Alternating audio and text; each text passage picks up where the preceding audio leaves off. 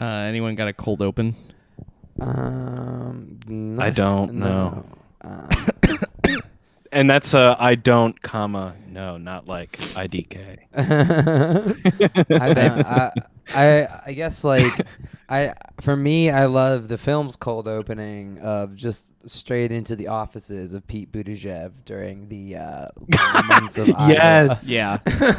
We're not doing well with the black vote. Damn it! Damn it! What are we gonna do? The Oh. computer doesn't lie. exactly. Exactly. Literally. Poor Pete. Not. I mean. no, not- I feel no sympathy for him. No, it's just. Yeah, no, Imagine, fuck that guy. I, my fuck favorite. him. If we, as a brief aside, my favorite thing. There's so many funny things about the Buttigieg uh, 2020 presidential campaign. The least, uh, the least of which I think is when they staged that whole auditorium. If you can light up an auditorium, you can light up. You can light up a town, which was just essentially a, co- a copy paste of a, of a Barack Obama speech as oh well. Oh my god, that what like what? Was there ever a point where like you thought Pete Buttigieg was gonna win? No, I never thought for a second that he was going to win. I think only Pete Buttigieg fans thought and supporters. I've thought that never he was met win. a Pete Buttigieg fan. And they were doing that like fun little dance to high high hopes. Have for you ever met? Have you ever met a Pete fan? I'm bet. Well, I don't know if he is anymore, but uh, yeah, I'll, I'm like close friends with. I had some. I guess uh, a former Pete Buttigieg stan. I, I had some family members who were conservative, Okay, I can Who get that. who were like fans of Pete. I Which- can get being like a conservative and like who who like wants to prove that they don't hate gay people Yeah. and like that they don't like Trump. yeah, And so they're like, I like Pete. Like Pete's a good one. I I would say that like conservative family members who are like very Reagan-esque voting for like and sh- signaling their intent to vote for Pete Buttigieg is a perfect distillation of like liberal identity politics. Pete Buttigieg was like exactly what an 80 year old would want somebody his age to be. yeah. yes. And so Exactly. And so I think I, I think that was like a tweet or something, Uh, but it's definitely like definitely like I feel like that was his entire platform. Yeah. That don't debate. identify anymore as uh, millennial, but I do think that that voting base. I'm surprised is he didn't like important. go straight for his And- campaign. He's somebody. if he was asked, "Have you ever smoked marijuana?" and he said no, I would believe him. I would. I would be like, "Okay, you're not. You're not Yeah. bullshitting. You're not bullshitting." he's never he's, He- ne- he's never been invited. exactly. Like he can be Um, like, "I have never, I haven't even uh, been in contact with it in my entire life." as a uh, growing up in the 90s, uh, right after uh, the Reagan era, all I can say is that I've just said no to No. drugs. Judge just said no to drugs. So. Thank you, Pete Buttigieg, for being the uh, the spur, the spur, the the springboard that launches us into this wonderful film. And if you're listening, watched. Pete, I Yeah. just want you to know deeply from the bottom of our hearts, we Fuck mean you. we mean everything we just said. Including that. Eat shit.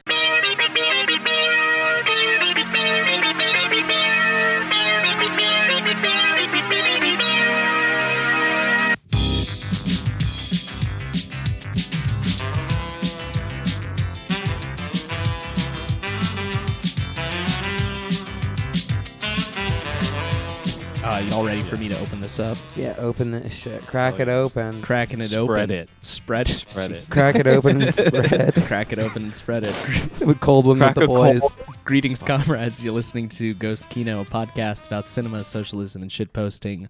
I am one of your esteemed armchair revolutionaries, Connor Beckett, joined as always by my uh, m- my siblings in arms, Astro and Era. How's it going? What's yes. up? What's up? Um, you know, Astro just chilling here. Um, it's warming up now. It is It's- warming up. It's it's heating up. The uh, emotions are getting high. It's a it's a, it's a wonderful time in the city right now. It's, Yeah. It's, I think it's nice to like be able to um like actually see shit happening in the streets and like just like see like little events and stuff like that. It- Yeah. It's a, it's a nice it's a nice. This is gonna be a, a chill summer, I think. It's Uh, a super great month to get a rainbow frap from Starbucks. How much Um, would that even? That's like two Jesus. two two hours of my paycheck for to get to pay this. Uh, or I can just get it in Bit. I need to start. I, my my goal in the next month is to buy some like Bitcoin because it just crashed recently.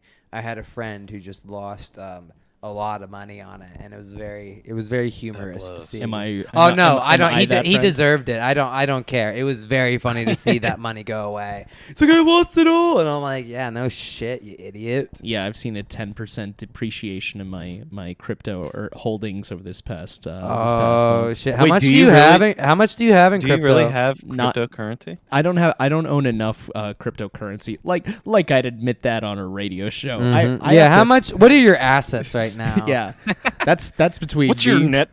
Uh, what is your net worth? Was it in, was it a big enough like loss that it, you felt it, or was it like inconsequential? I was pissed, but Uh. I was like, whatever. I made I tripled my money actually recently.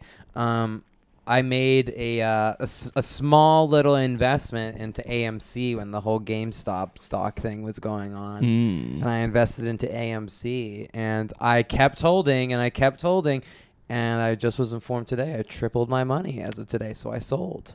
You you sold. Fuck I did sell. So now you have thirty dollars, I presume, right? No, I have, I have like Three hundred. it's like no, like, yeah, like about like three seventy. Which is like nice for me. That's Yeah. like that's like half a paycheck off of just doing a meme. So Cheers, bud. I'm for I'm I'm eating rice and beans is my main. I'm at that kind of economic point in my life. There's a there's a country song where it's like uh, the guy said he's like talking about hitting the road and he's like it's time it's time to start stop eating steak and now eating beans. Can And that's imagine- what that's the time of my life I'm in right now. can imagine someone being like, "Yeah, I chuck, I, I, I checked out that socialist film podcast you told me about, and they spent the first five minutes talking about cryptocurrency." Well, I'm just telling y'all it's a bad idea. So I'm telling you all the don't raise your children. exactly. cowboys. uh, Era, how are you? What's going on? What's going on? Hello, it is I, Era. Uh, yeah. Uh, hello, friends, enemies, frenemies. Um, Counter revolutionaries. yeah, counter-revolutionaries, uh, Manchurian candidates, Poop CIA, op- operatives, Crypto um, bros. infiltrators, crypto bros, Tax uh, evaders. Buttigieg fans. Uh, yeah, I'm doing uh pretty good. I've I've been like really tired lately, which is weird, or not necessarily tired, but like uh after work at some random point in the afternoon, I'll just like take a nap. Like yesterday, I took like a three hour nap. Ooh, that sounds nice. nice. Uh, A siesta. today was like I had to pause this movie halfway through today, and like because I was like just kind of dozing, and I was like, this Mm. is not good. So I just like put it on pause, and then like I think it, I, I took a nap.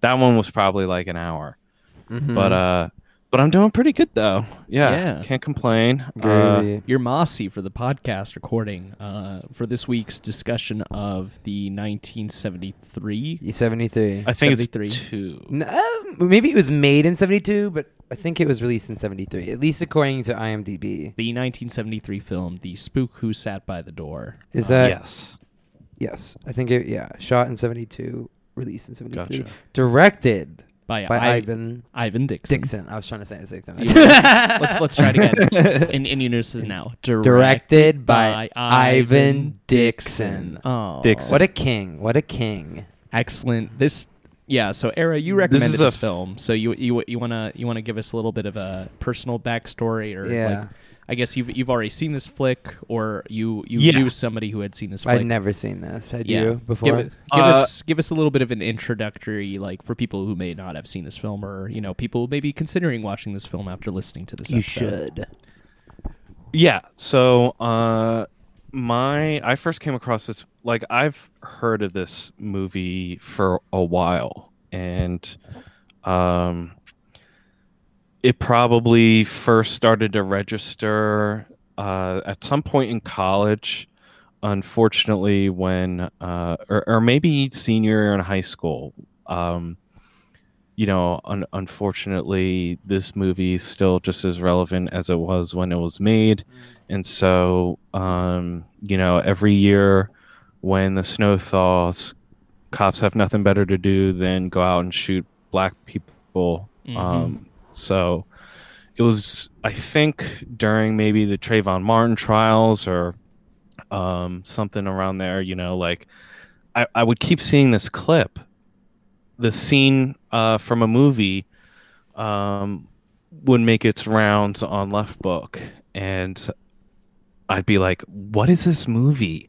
Like, have I seen? Is this from a show? Like, have I seen this before?"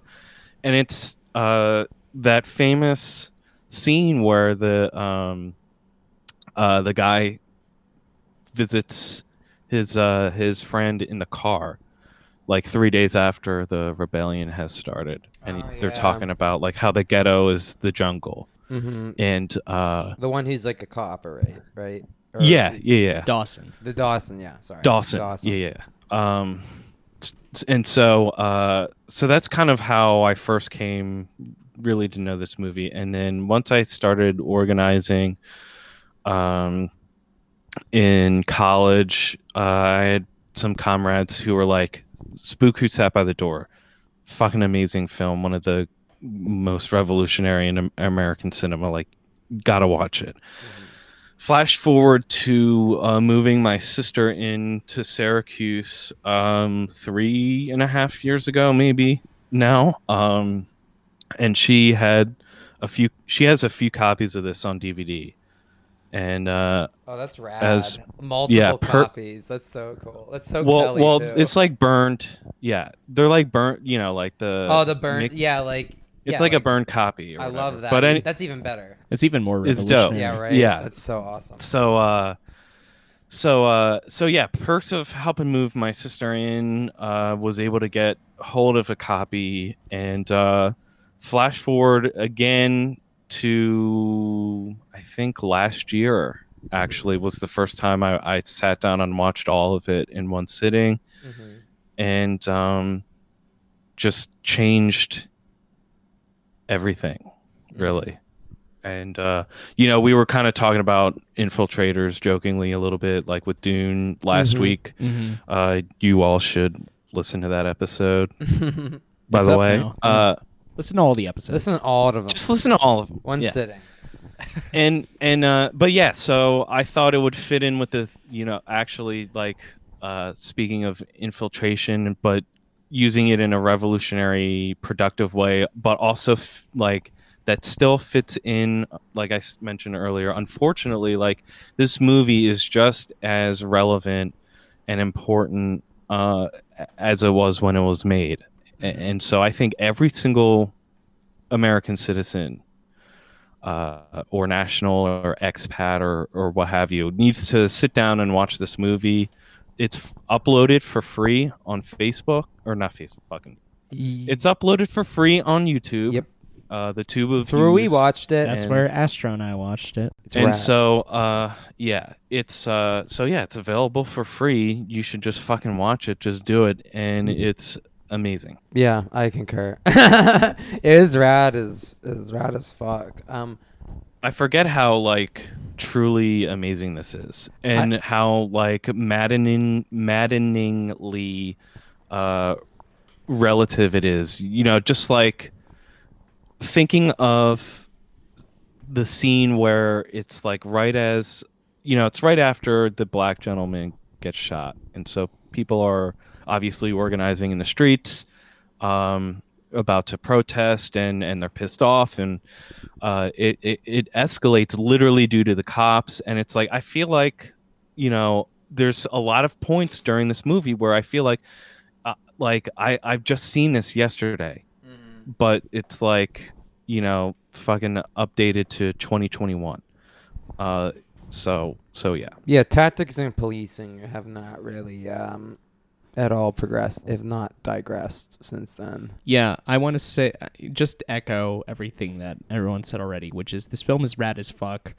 I was thinking back to when we were talking about uh, the creation of Ashes and Diamonds, which is you know, subversively a very anarchist film, as we discussed. Um, and in Astro, you said that there was no way for that film to have been made if it were inherently anti-communist. Mhm. I think it is still it's still very wild that this film was made in. I think it's more bizarre that this film exists. Yes. honestly. Yeah. like from when it from that time, like it's pretty insane that something like that was made. It'd be- Well, they they, and I, I f- was reading it earlier, and it was before I was dozing off, so I, I may miss be misremembering. But didn't the dis- they like tried not to distribute this, or like they low key distributed this, and like then they eventually pulled it. I think Like this was had a turbulent post production. I, I think like they ended up like at some point its main screenings were like in like uh, in Europe. I think.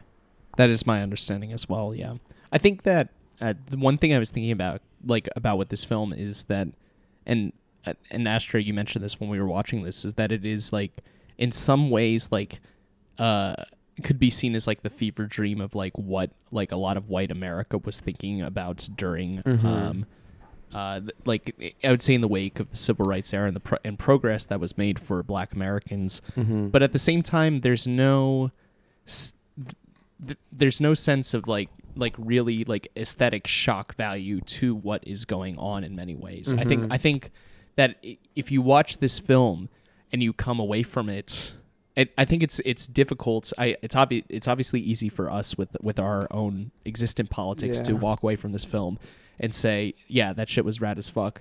But I think it's like I think even if you are like a little center left, if you walk away from this film, if you walk away from the lessons that um, are being expounded, sort of the political theory that is at the center of this film, and you don't look at the and you and you view the actions as wholly unjustifiable, then your your political compass is broken beyond belief. Yeah, well, Yes. I feel like this this movie would be a litmus test for that. You know what I was just thinking about? Um, I don't. I feel like we should do like a, a little like essentially like a synopsis or something because I realize we don't really do that, and some people don't even know this what this movie's about, and at least like a, a little basic about what this movie is about. yeah, Yeah. yeah. So Uh, this yeah, I'll- movie, or I guess I'll just go. Yeah, you Yeah, do it. please do. Uh, so this is actually a book, another um, adaptation we have on f- at least three weeks straight uh, on our program. right. Uh, a book that was adapted into a movie, and basically the gist is there's this uh, black radical who infiltrates the CIA and has the perfect quote unquote the perfect amount of like brains and athleticism to pass all of these tests that the CIA throws at him, uh, much to their chagrin because they really don't want to integrate at all. Um, they end up hiring him, and at first they put him in the basement. Then they move him uh, whenever they have tour groups. They make him a tour guide, but then they have him in reception, and then becomes like this personal part of this guy, uh, the director's personal staff. And then uh, after working at the CIA for five years, leaves to become a social worker in Chicago and start revolution, basically. And then, uh, you know, the and you know, uh, I mentioned, you know, a black gentleman gets shot, and that kind of ignites the revolution. And then this movie ends uh, with the revolution spreading to at least what eight or ten other major the cities uh, in the got- U.S. got And New it's- Orleans, where Yeah. Philadelphia, Philadelphia, New York, New uh, and uh, yeah, it ends with like the president declaring a national, a state of national emergency or, or whatever the fuck. You Mhm. know, and there's genuinely some people who like view that ending as like, oh no. People were like, State "Oh emer- shit!" I know. Oh no, Fuck. that's scary. And I'm like, hell yeah. Yeah, I would say Like after burn watching it all down, literally. after uh, I'd say our our last dip into uh, black radical thought with Judas and the Black Messiah, which has Mm. a depressing ending that you know I think anybody with any sort of acquaintance with that particular story like sees coming a Of mile course. away. Yeah. Uh, I saw the, I you know I saw the end of this film and I was like, good for them. That's like finally a happy yeah, ending. no, it's like Yeah. definitely the the fantasy best case scenario. exactly. but And I love how uh, his death is ambiguous. Like we don't even know if he fucking di- like he probably No. does, but uh, at least in the movie, it's like ends pretty ambiguously. well, yeah, feel. and I feel like that's because it, it, the ending, the revolution, wasn't his character; it was about the ideas of his character, and so it, Yeah. what happened to him doesn't even really matter. Yeah, and they Uh, emphasize. we keep we keep saying him by the way, his name's Dan Freeman, which Dan like fucking Freeman. awesome, like Freeman. and uh, like, of course, yes. right on there. played by Lawrence Cook, who is cool as fuck in No. this whole movie. Oh, he is cool as a cucumber in this. Well, th- very cool. even after Uh, getting shot. oh yeah, oh yeah. oh fuck yeah. not like ah. He's like, yo, He's literally just I had to do it. like it's almost like he like just fucking I don't I don't even know. It's like nothing happened to him. It's like he gets shot and he's like and is then, that the best you can do? And now he's like, oh, and he's yeah. just chill throughout the entire I know, scene. he's cool. He's Yeah. cool. One of the coolest protagonists we've gotten in a while. Oh fuck yeah. Yeah, I think from like uh, so I have a lot of a lot of thoughts about just the ideology of this film, and I and I side with most of what Oh, this yeah. film is saying. I was thinking just in, from a position of organizing. So you have the Cobras that are being led by Freeman. Uh, he's organizing, teaching uh, guerrilla warfare, uh, restating over and over the emphasis of a decentralized chain of command, essentially, um, while at the same time maintaining a, a large degree of rank and order.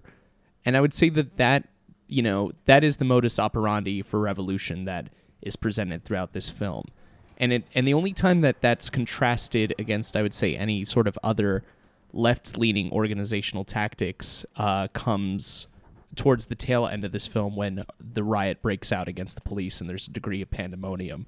And i felt like that those two tactics are kind of presented uh, in in some ways like alongside each other and as and also kind of contrarily to one another.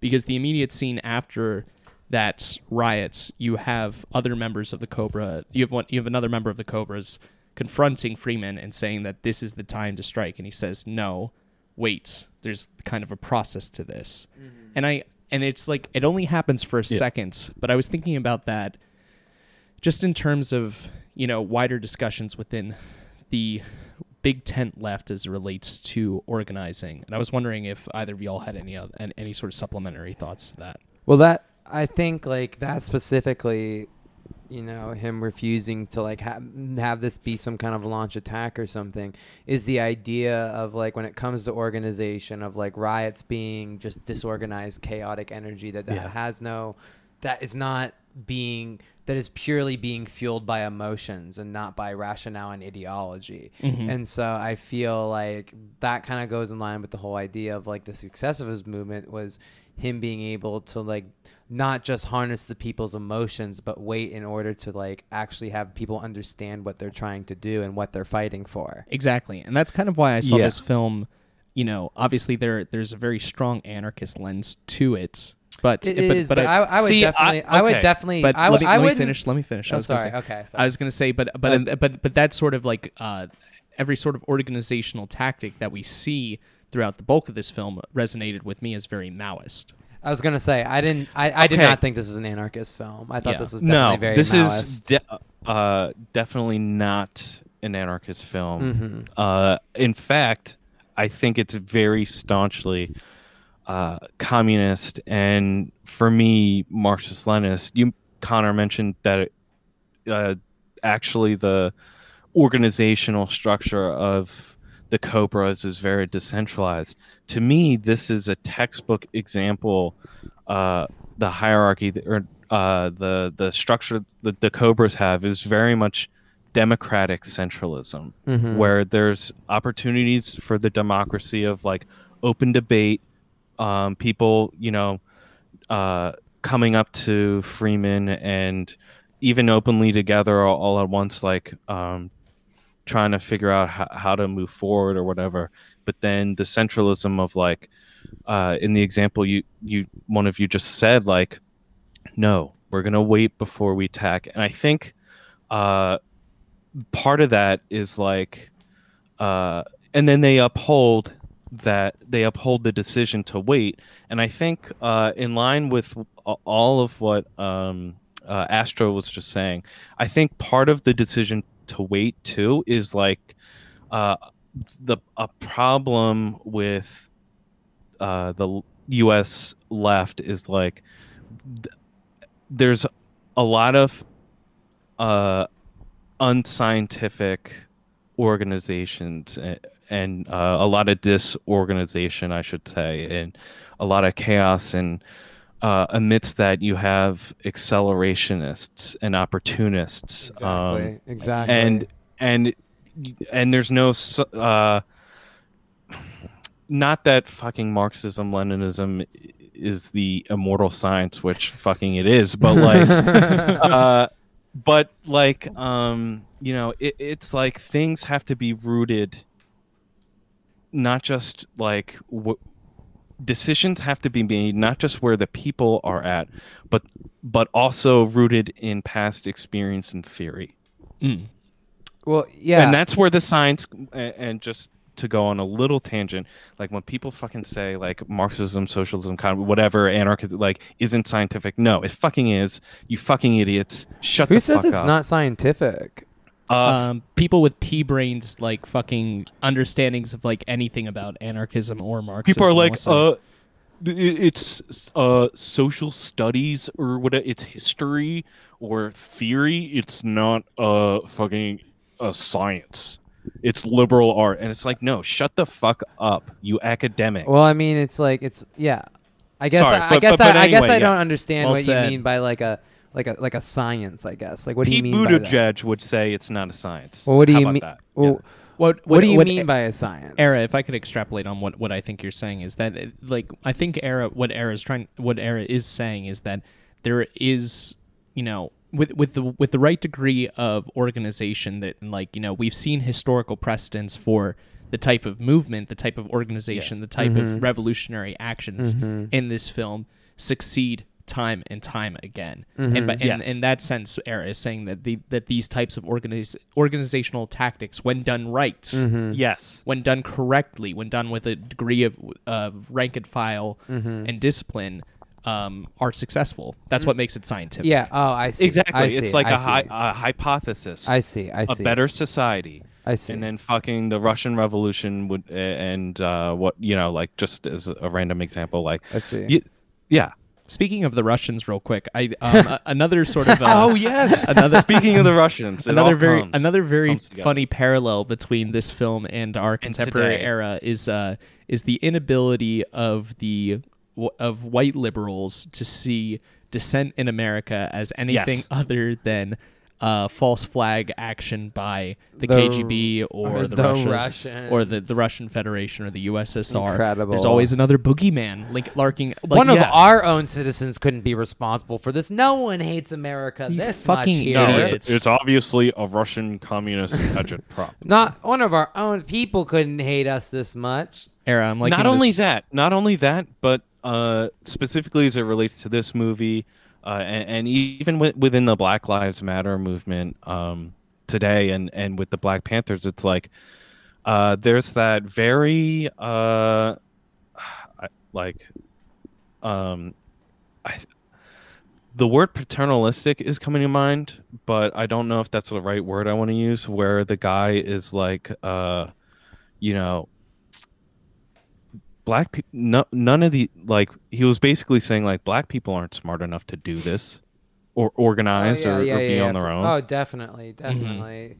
And like it's obviously a russian that's why I'm surprised they didn't like draw the connection quicker that one of their CIA guys moved back to uh, Chicago. I feel like they would have one of the first black people to work in the CIA moving to Chicago and then like a year later massive organized guerrilla warfare breaks out.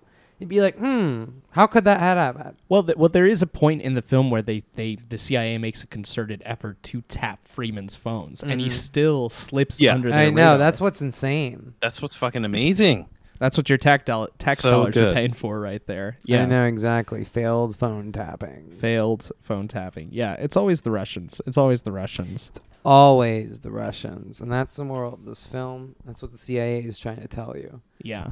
I want to pivot for a second if we can talk about I want to say a take that this film makes that uh, I think would make a lot of uh, maybe not a lot, but some people I would say w- within the contemporary uh, pro- like protest movement, pe- folks who are aligned with Black Lives Matter, perhaps like slightly uncomfortable, is the discussion and f- and the framing of other Black people as the perpetuators of state violence.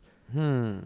And what do you mean? Can you c- wait? Can you say that Yeah, again? elaborate. Now I'm talking about um, the quotes specifically from Freeman at the end of this film, where he talks about there being a whole lot of other Dawsons out there. Essentially, Uh, um, the idea that like the idea that other people of color can be complacent in, you know, white the, the upholding of white Oh, yeah, yeah, supremacy yeah. vis-a-vis uh, the states. That is, you know, uh, ostensibly like that makes sense to anybody who I think is like even obvious. mildly acquainted with Marxism, Leninism, or any sort of like anarchist text. But that I think probably, and I and, and it's, it's a statement I wholly agree with. But it's something that I feel like a lot of left-leaning folks today kind of dance around. And I thought it was pretty pretty fucking rad that that was a statement that this film made pretty explicitly in 1973. Well, yeah, I definitely. Well, I thought it was very interesting because, like, as radical as the film was, and as like, um, as just controversial as it was for its time, and I feel like even would it would be if it was made today, it would be controversial.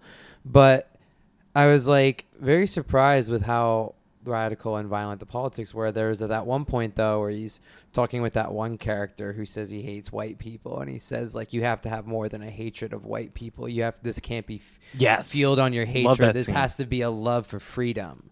Mm. Yes. And I thought that that was a very interesting thing to say in such a black militant film, and like I feel like. There's a, that, there was a very interesting facet of it. There was a lot of Well- points in this film that really surprised me. It was very interesting. Well, if I could add on to that, uh, I mean that's we've seen that like in history, just Mhm. like le- uh, leaders and and other revolutionary figures, like uh, Ernesto Che Guevara famously said, like the one to paraphrase because I'm going to butcher the quote, but it's like to Mhm. paraphrase, uh, the But- one quality revolutionaries must possess is these great feelings of love mm-hmm. Yeah. so that you know this love of one another love of uh, civilization to know that we can move above where we are now Exactly. Mhm. Because hatred is just like hatred is just a rea- it's it's a reactionary emotion. it's reactionary yeah, It's a reactionary emotion. Even if it's justified, it's still a reactionary Yes. emotion. And it's not saying that your hatred is not justified, but m- have your actions be motivated by love. and also that's that centers the conflict of of this film and the conflict that we see in the United States today. It's it's Mhm. not, you know, obviously like you know, I don't fault anybody who was out in the streets in June, specifically people of color, for you know harboring a degree of disdain against white people as a general concept. Like, Mhm. but but the but the motivations for freedom, the motivations for revolutionary struggle are, are not. It's it's based around this this idea of, of emancipation from uh, emancipation from state violence, uh, Mhm. emancipation from disenfranchisement. Like it's not, and it and and that quote specifically, like I think speaks to, you know, perhaps the reticent white liberal who is watching this film, who might view these actors as acting from a place of hate against like white people. It it, it is it, it, they are actions that are motivated not by hate but by a desire for freedom, a desire for for you know uh holistic revolution. Mm-hmm. No, exactly. It's like, yeah, I don't even know. It, it was. It didn't. It. I thought it was very tactfully done how it did it, and it did because it didn't also play off of like being like some white people are good and stuff like that because Yeah. that would have been so bad. It It, wasn't like oh, that. Oh, It was God, just yeah. like it was just like what are you really fighting for? Are you fighting because Yes. are you fighting because you're you're just spiteful and anger? Or are you fighting because you love something and you love the people around you and you want just you want freedom and you want everyone to be free? Mhm. And that is what the true universe like that is when what a revolution can happen is when people are united by this more universal cause. Yeah. I think uh, if I can go off on a tangent real quick. Go I, off it. I was just thinking about like universalist, Do uh, like you know wherever there is there is oppression, there is there is struggle, there is resistance, and I was thinking about um, the universality of, of occupation by this by a state actor, whether it's internal occupation or external occupation, if you will, and it's specifically the, the the conversation between Freeman and Dawson that happens in this film's fifth act, where where uh, Freeman says you cannot cage people and expect them not to fight back. Talks about the state being there to protect property and not lives, and how in in his quote about folks living in Chicago in, in Black Chicago, he says these people are always under colonization, um, and that is uh, getting back to the science. I think it's just something I was thinking about, uh, and and the reactions from like uh, like liberals or the state against that violence and being like, how can you be violent? This is just there's a way that we can solve this that doesn't involve violence. Like we can we can talk through our feelings. There's no need to riot. That sort of bullshit that you hear that you hear every time any sort of like rowdy protest emerges anywhere in the United States. Um, and it's also the rhetoric that we've seen uh, as it relates to what's been happening in Palestine, more specifically, like most recently. Yes. I think that, that that is the whole central narrative of this bullshit. And I'm not, you know, I'm just, I'm not saying anything new here, but it's just like this is like the conversations that happen in this film, specifically as it relates to state occupation and state led violence, and the reaction of people who are always under colonization against that violence um, are uh, f- fucking true in 73. They're fucking true today. Mm-hmm. Yeah. It makes it, it, it makes me exhausted just to talk about it, but uh, you know, like well, like I said, you know, well, and like what you were saying, Astro, it's like wherever there is that that specter of violence from the state, you know, there there are always people who have who have hope for a better Mhm. world. That, that and which is the motivating factor behind all revolutionary action. Now, tying into this, though, I also thought it was interesting too because the film briefly touches upon one of the darker element, actually, like as dark as the film is, one of the even more darker elements of the film, which is the fact, you know, this is a revolutionary cause and all that jazz, and it's good, but what is it? Dawson or whoever points out, most of the people doing this fighting and being recruited are children or like teenagers, and it's these kids being essentially being raised to be soldiers and stuff like that. And there has been like I saw there was like some there was like some speech or something I saw like Killer Mike do or something talk about like that where it's like people there's a lot of uh like a lot of different there at least in like Atlanta he was talking about there was a lot of different like black radical movements or like uh, black nationalist movements in Atlanta that would recruit young people and like get in these street wars and just have them killed. And it's like you can't be prepared for a revolution and just be sending off kids to do these things to enforce your ideologies. And I so I did I it, it made me quite it made me go into the whole like fact of like like how fucked up just the concept of just war is in general. And this film definitely this film like just feels like two like just two different factions at war almost more than like more so than just like a single incident. It truly reminds me of just a lot of the true horror of war which is that we just send off our young people to die whether it's for a righteous cause or not. It's like people who truly are innocent in this whole thing on and just having to die for it it's just it's very it's very incredibly sad Yeah, I mean, the only Uh, counter that I would make to that is just that the the state kills children indiscriminately. of course of the time. course Yes. of course of Yeah, the- course Children are brought in uh, against their will. of course I think I think uh, my not necessarily counter to to what you're saying, Astro, would would would be that there's a certain way to go about like there's a line between like children soldiers, uh, Kony 2012, and um, and uh, just te- like bringing kids into a movement, educating them, but in a way in which uh, they're positively supporting the community and keeping kids off the streets away from. Uh, well, you know, I I, I mean, I due under- to capitalism, uh, becoming uh, drug drug uh, dealers or, or getting involved in uh, like other other stuff. It's like I like that's kind of what the Black Panthers were doing was like we're gonna give kids free food and then also like teach them anti-imperialist history and, and culture and teach them to love themselves. I know, but Um, also but you didn't see but they didn't fucking have kids in the streets either. I mean, they didn't. They Black Panthers wasn't a guerrilla warfare faction. It didn't. It wasn't. It wasn't at all involved in any kind of massive conflict. No, right, but I'm saying But- like there's there's a line. Oh, And I- no, and I totally, I totally understand.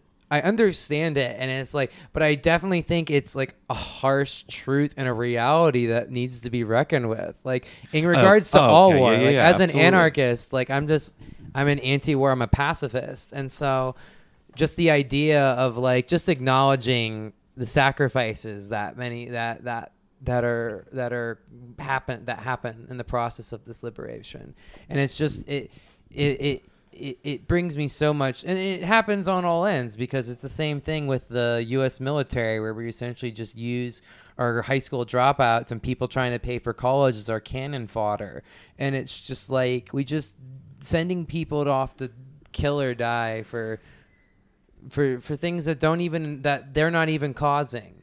You know, it's just like I don't know. It's a damn shame. And I think and I guess like I feel like I feel like that's always something that it's not it's not um it's not against the point of it's just an idea of just acknowledging that that's like you know that's a very just we're just just acknowledging the fact of I don't know what I'm trying to say. It was just a it, it was just something that really really was something that really impacted me. I guess. I think. well I uh, go, go ahead, Eric. if I could just say real quick too, uh, I, I think now also uh, would be a great time if we haven't already mentioned it in previous episodes.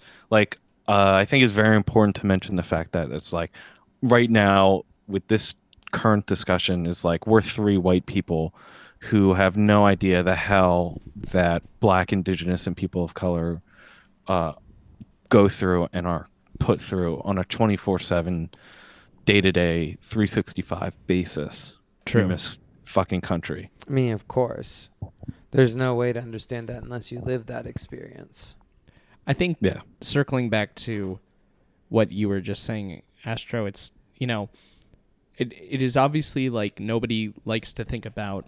Everyone wants to think about the omelet. Nobody wants Mhm. to think about the fact that the you know, as the old adage goes, the necessitation of an ideology omelet is the is the breaking of a few eggs. Of course. and you know the questions that we have to ask ourselves i think as you know revolutionaries as leftists as as anarchists as communists you know again big tent um, is similar to the question that freeman implores of his comrades at this at the end of this film Mm-hmm. um, which is the sacrifices that are necessary for revolution and the idea that a better world is possible and the fact that those sacrifices happen concurrently with the sacrifices that global capitalism presents at its own altar on a daily basis whether Mhm. it's in the global south or whether it's as a process of internal colonization you Mhm. know on both ends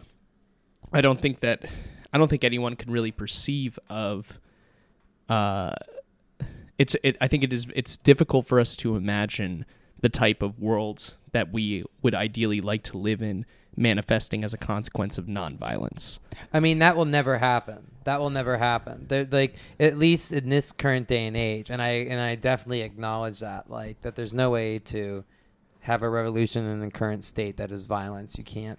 You can't. At least at, at this point of American consciousness, there's no way to fight the violence of the state with nonviolence. Right. But Well, there's also uh, a great who, if you either either of you or uh, our listeners haven't yet, uh, I would highly recommend um, uh, googling Peter Gelderloos, Yes. who's written a lot of great stuff on nonviolence, particularly or maybe most famously how nonviolence protects the state.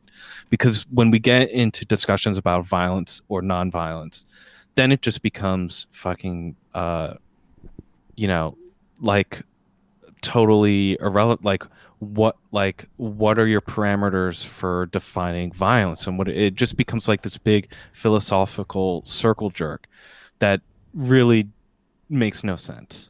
Well, I think the I- longer you have that discussion. I think I'm not saying because like, as someone who's as someone who's a pacifist, I don't see anything in this film as unjustified, and I see it as con- but I, I see them as consequences of action, and it's like it's the it's the exact consequences of the actions I expect, and it entails a lot of destruction and lost lives on both sides, and I acknowledge that, and that it brings a better future, but I I still think that we shouldn't we shouldn't look away from the uglier parts of those things is what i'm saying oh absolutely not that's what i'm Yeah, yeah, saying yeah. where it's like i accept that vi- that not that violence is necessary in regards to revolutionary but i also won't accept that i won't morally forget that something that there are things that are morally and ethically just not cool or not are just are upsetting and it's all right Mm-hmm. yeah yeah to- yeah that's valid That's fair. That's very valid. And and live with them. Because if we don't understand, because the goal of understanding these things is so in the future we can develop ways over time, over time of correcting correcting things that we could do better by by erasing the things and uh, perfecting perfecting ways that we communicate change throughout the country. So eventually maybe someday in the future violence won't be necessary. And so but I feel, and so that requires constant introspection and reflection on Yeah. on the self, and that doesn't mean you, like a revolution can do things as you said that like you got to crack some eggs to make an omelet, but it's like you can't discard you you don't just forget about the fact that you crack some eggs. You know, Yeah, of remember course. remember, and it's Yeah, yeah, like yeah. understand understand the weight of that. You know, Right. Yeah.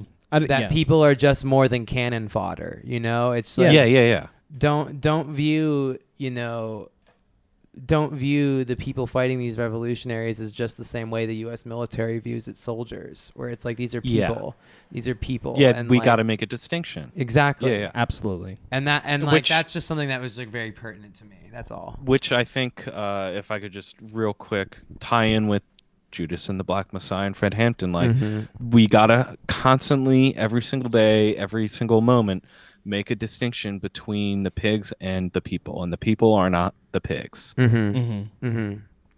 Exactly. And it's just like every single person's an individual. And I mean, and that's not to say I don't think that this character or any of these revolutionary leaders like view view their view they view them as like as family, as like I mean, it's the love is Oh, there. yeah.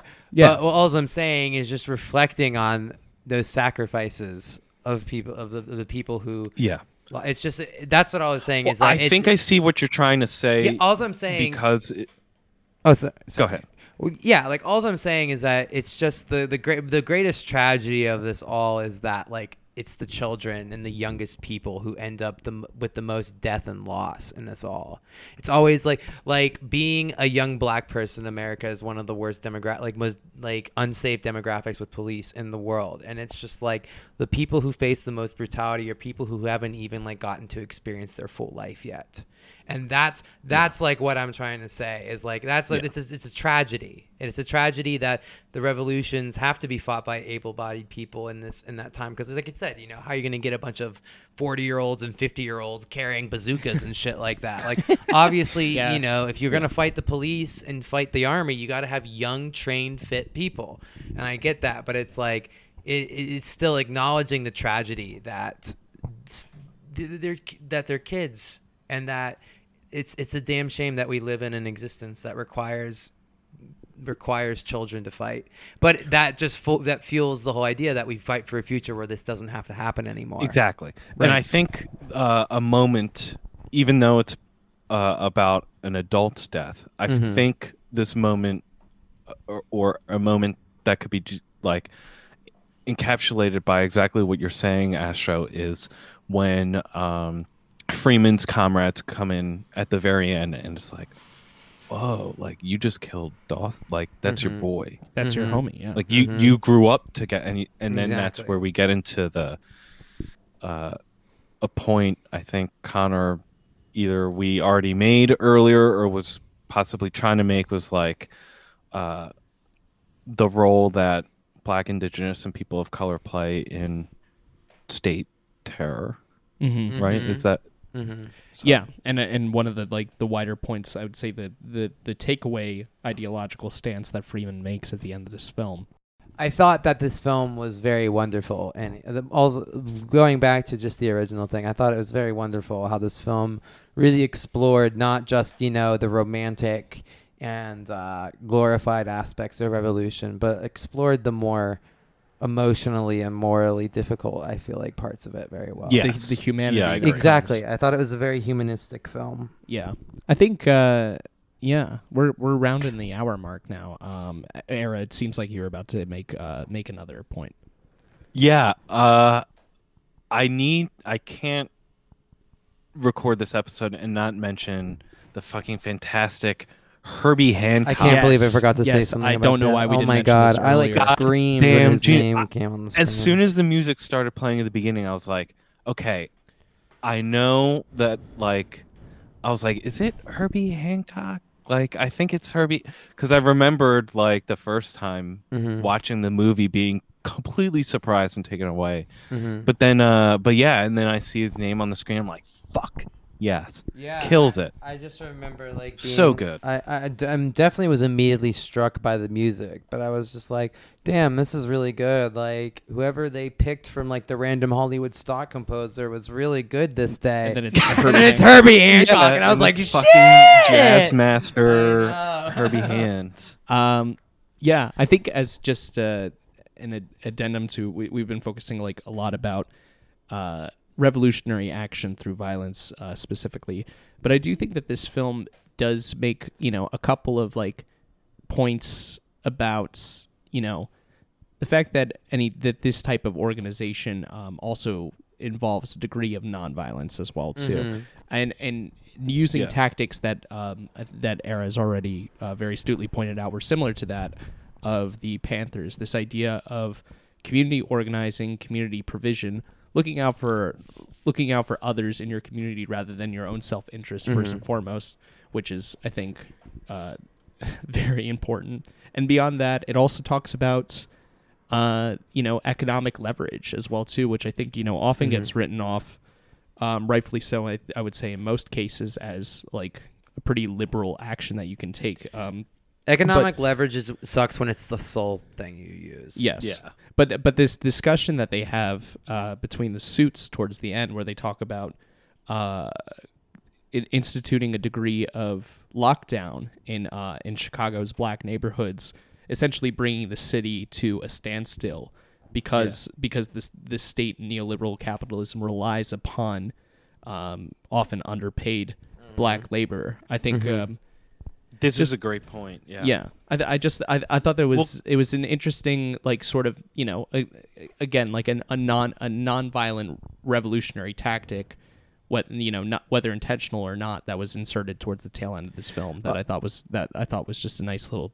nice little ideological sprinkle on top of this incredible stunt. Well, Sunday. I felt that the group itself also did a couple fair amount of things to try to like separate itself as like a violent group. Like I remember, like one of the scenes I really liked was when they set the bomb off in the mayor's office when no one was Oh, in there so and stuff. And it reminded me, good. but that reminded me a lot. I've noticed of the uh, the weathermen, and that's what. That, that's what they used to do, where they used to send bombs to like banks and shit. But they But would famously, Yeah. I need to add Yeah. in defense of the weathermen, uh, made sure, just like the, Well, the that's what Cobras was- in the movie, that nobody was Well, in the that's- that- fucking building Well, that's to why begin I, with. that's why I fucks with the weathermen. The weathermen weren't just fucking killing random people and shit. a similar tactic was also used by the Irish Republican Army. I'd like to Uh, note. they also car bomb Yeah. people though too. Okay. Uh, yeah, but it was British people. No, I mean. I, I love the IRA, but I wouldn't use them as glistening symbols No, of but nonviolence. they didn't. They didn't do There's- anything wrong. Man. No, they didn't. They didn't. I'm totally for it. But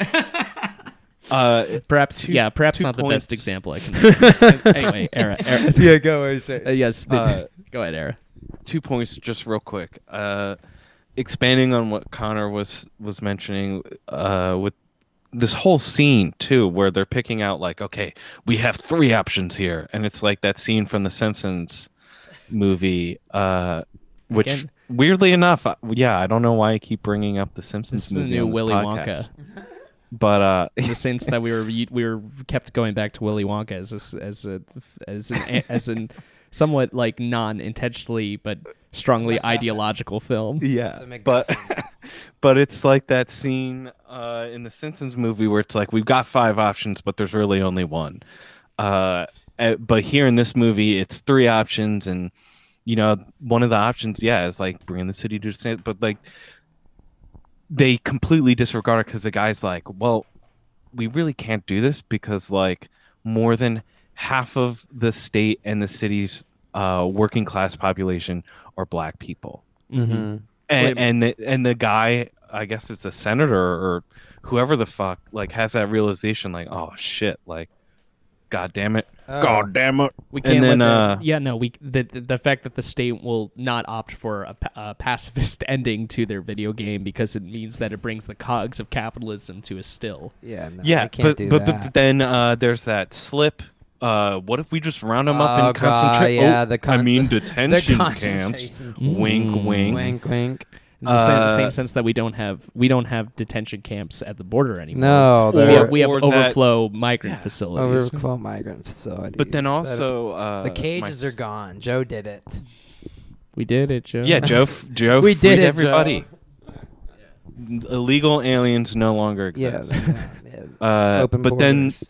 uh, something that comes up a, f- a few times uh, throughout this movie is the positive relationship uh, and and just like just like the positivity uh, or the positive view uh, this film and the Cobras have with sex workers Mm. yeah. that's and, an and angle I didn't uh, think about. the relationship the relationship that develops between the sex workers and the cobras and the, like Mhm. uh you know um right as the police and the the people like right after the scene right after you know where it's like right before the rebellion starts and it's like one of the things the guy tells uh his comrades is like go get some of the women who work around the corner or whatever and it's like you know to usher in uh these sex workers to help like sway off a lot of these people uh from fucking rebelling I guess uh, have we said? Uh, have I've, we said I, I've made my I've peace said with this film. This film was pretty rad. Yeah, this is. Uh, I think if you if you want to get a Ghost Kino rating from this, you're not. You know, I know we're coming off a bit of a stinker, or I'd say a split vote from last week's episode. split vote. uh, yeah, if you're gonna get a you get a resounding recommendation from everyone on this podcast, watch this fucking movie. yeah. five Um, stars out of five Five stars. Five stars. And now we're on to my uh the the our our our trailer the the coming attractions. if Oh, the will. coming attraction. ah fuck yeah Now, Uh, now, now, as a preface, I want to say that I had said to Astro when we were watching this, I was like, "Hey, it's you know, it's Pride Month. We got to find some cool queer revolutionary cinema oh uh, to please to, as a as a counter to all the rainbow capitalism we're going to be seeing this month." And um, uh, oh, I have the perfect one.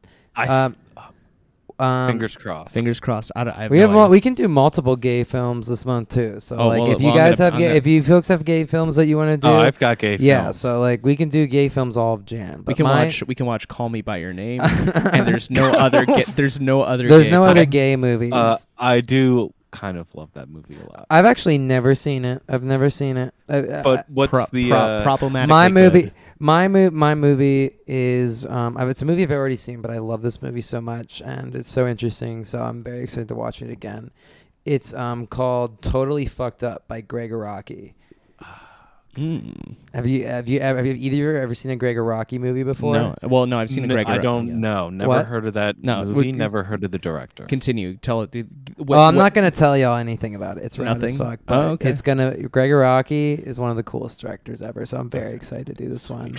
Man, I'm excited for it as well too. Thank you all for listening to this episode of Ghost Kino.